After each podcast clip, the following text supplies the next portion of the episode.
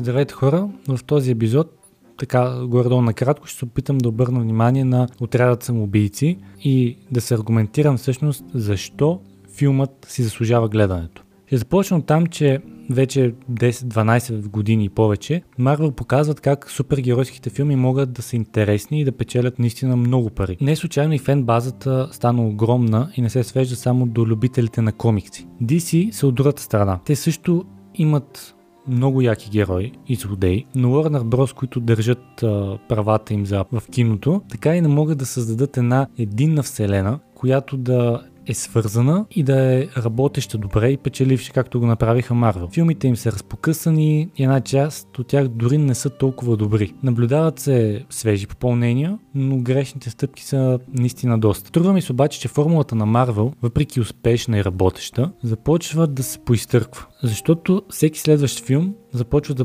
прилича малко на предишния. Да, те Марвел печелят феновете си с това, че си играят много добре и завързват и развързват сюжетните линии и истории, така че да бъдат изненадващи, но в крайна сметка се получава едно и също. Добрият печели. Или както каза Мат Деймън, има три битки, злодея печели в едната, героя в другите две и общо всичко е ясно. И също така през цялото това време всичко е много обрано, много политически коректно, много направено като за деца. Жокера с Хоакин Феникс преди две години обаче показва, че комиксовите герои могат да изглеждат по доста по-различен начин. В случая, нали, по-мрачен. Това май убеди студиото, че не е лоша идея да се рискува повече с такъв тип филм. Затова и подалха ръка според мен на Джеймс Гън, когато той беше уволнен от Марвел заради стари твитове и му връчиха ключа към шкафчето с хубавите неща. Гън трябваше да направи всичко това, което колегата му Дейви Тейър не успя през 2016 година с отряд самоубийци. Air в момента се оправдава, че Warner са му наложили много рестрикции и реално това, което дори сме видели по кината преди 5 години, не е неговата версия и той иска да му се даде възможност да пусне режисьорската версия, както стана с Зак Снайдер и Лигата. Дали това ще се случи, няма представа, но май няма и смисъл да се случва, защото Джеймс Гън просто направи нещата както трябва и обезмисли да виждаме другата версия на Air, ако ще има такава. Просто тук в този филм отрядът самоубийци много ясно си лечи, че Гън е писал сценария и е режисирал с сърце и душа. Лечи си, че той просто се е кефил докато работи. Отрядът самоубийци на Гън е много по-брутален, много по-забавен, много по-забавляващ, много по- почти всичко от предния филм. 18 плюс е не защото има супергеройски секс, а заради многото нецензурни думи, кръв, махане на глави и тем подобни. Въпреки, че мина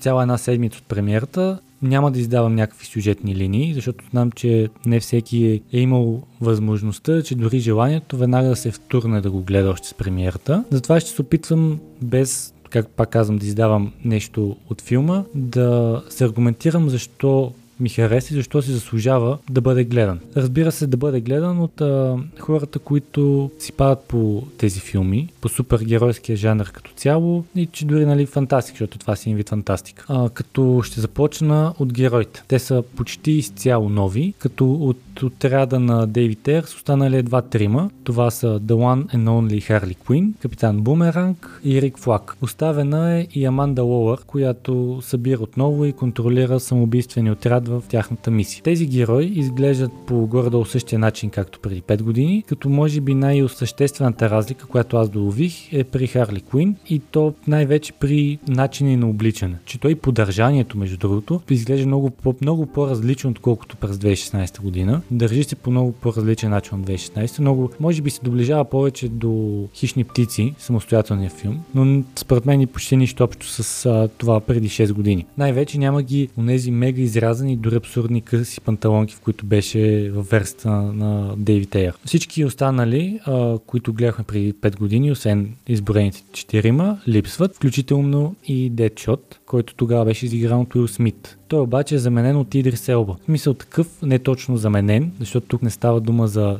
рекастване на ролята, а Елба влиза в изцяло нов персонаж този на Bloodsport. Той е нов, но всъщност способностите му са много се препокриват с тези на Deadshot. Тоест всичко, което му попадне в ръцете, става смъртоносно оръжие и е отличен снайперист. Може да убие човек или каквото и да е от почти всякакво разстояние. Носи му се славата, че е вкарал, например, Супермен в спешното, защото го е прострелял с куршум с криптонит. И честно казвам, харесвам много Уил Смит и филмите, които прави и ролите, в които влиза, но смятам, че Идрис Елба се справи много по-добре от него. Даже да не кажа дори брилянтно.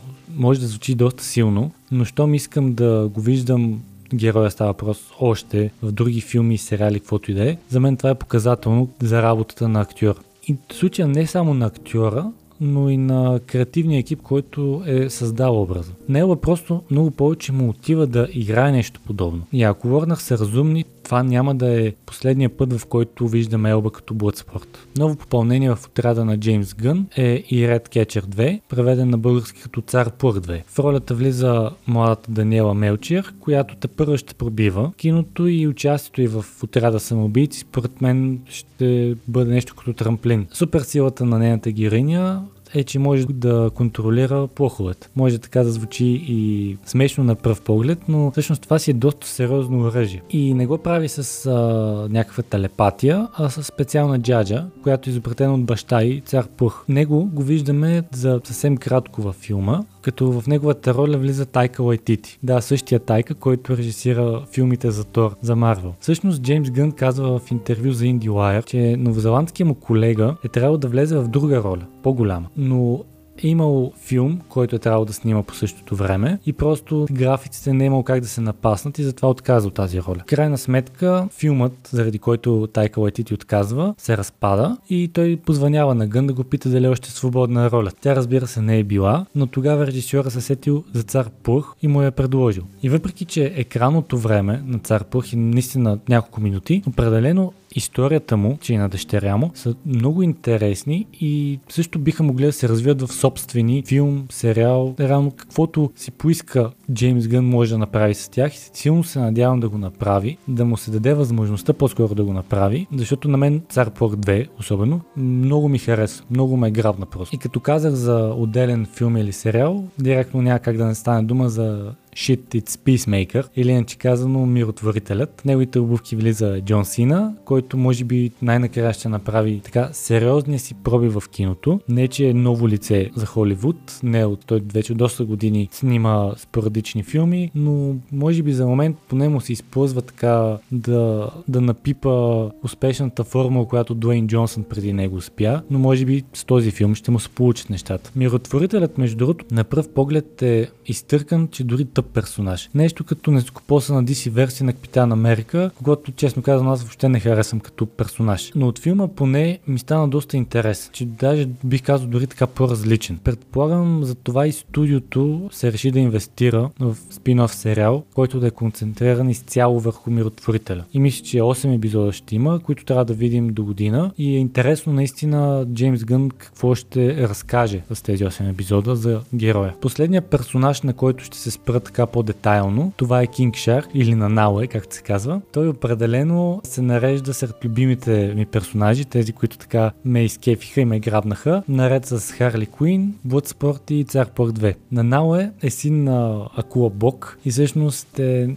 май най-силният от а, самоубийствения отряд. Той е изцяло дел на CGI, тук не говорим за актьорска игра, като а, е озвучен от Силвестър Сталон. И трябва да призная, че и визуалната работа по Нанауе, и тази с и частта с озвучаването, самият факт, че чуваме гласа на Силвестър Сталон, начина по който са помислили да говори самия персонаж, за мен е напипано точно както трябва нещата са напипани, са изпипани. Може би пак звучи така доста силно, но за мен си пасва идеално просто. И героя веднага ти става симпатичен. Даже още докато гледах филма и си мислих колко яко би било, ако и той получи някакъв собствен филм или сериал. Или пък го видим отново в някой друг филм, например сега в Aquaman 2, който се снима. Би било доста яко според мен. Иначе, сред останалите нови герои са Савант, Джавелин, TDK, Мислителя, Монгал, Блекгард, Полка и Невестулката, всеки със своите особености и сили няма да се спирам а, на тях, само ще спомена две неща, че ако Савант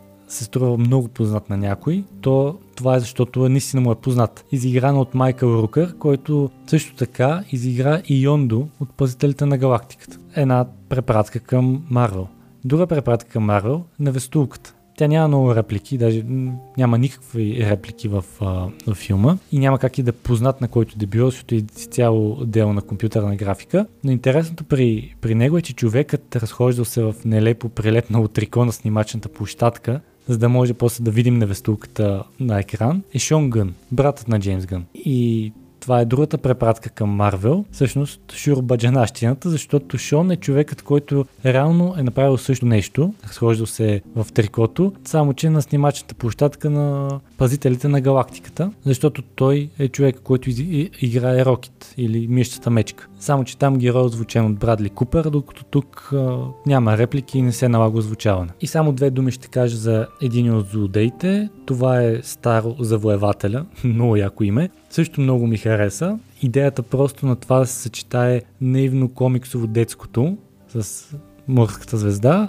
и така жестоко възрастното с това, което причинява. Доста добре според мен се е получил. В заключение ще кажа, че отрядът самоубийци ми хареса наистина много. Давам му 8 от 10. Филмът е много по-различно от това, което вече, както казах, свикнахме да гледаме през последните 10 плюс години от а, супергеройските филми. Точно както Жокера с Феникс показа, че героите, комиксовите могат да бъдат по-различни, така го прави и отрядът. Разбира се, тук нещата са по-различни. Жокера историята беше по-скоро истинска, без каквито и да било фантастични елементи, докато тук не е така. Фантастичното си го има и то в много, но фактът, че не са спестени кървави сцени, псовни и тем подобни, го прави много по-различен, много по-истински. Няма я тази политкоректност, която има в PG филмите на Марвел, например, на които честно казвам, на моменти малко ми писва, защото по някой път дори искаш героя да, из, да изпсува нещо, нали? Не кой знае какво му да изпсува, той не го прави. Докато тук всичко си го има, даже на места, може би една идея тумъч идва, но пак по-различно е наистина по-готино. И не знам, може на мен да ми е писано да гледам а,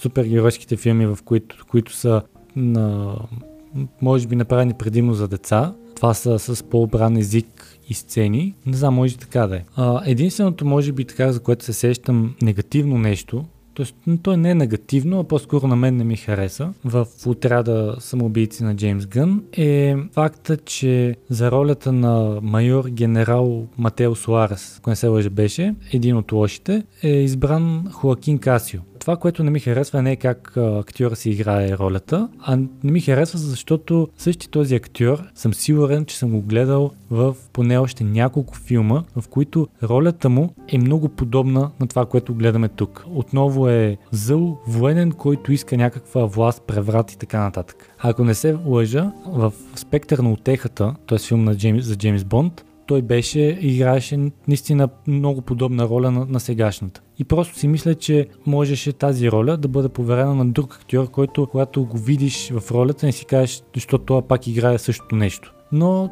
като цяло, това е може би за негативното така, което не ми хареса във филма, иначе всичко друго определено ми допадна. Не знам дали сте успяли да гледате филма и дали този епизод ще ви накара да отидете да го гледате, но според мен определено си заслужава и чувствате се свободни в коментарите да споделяте мнение за него.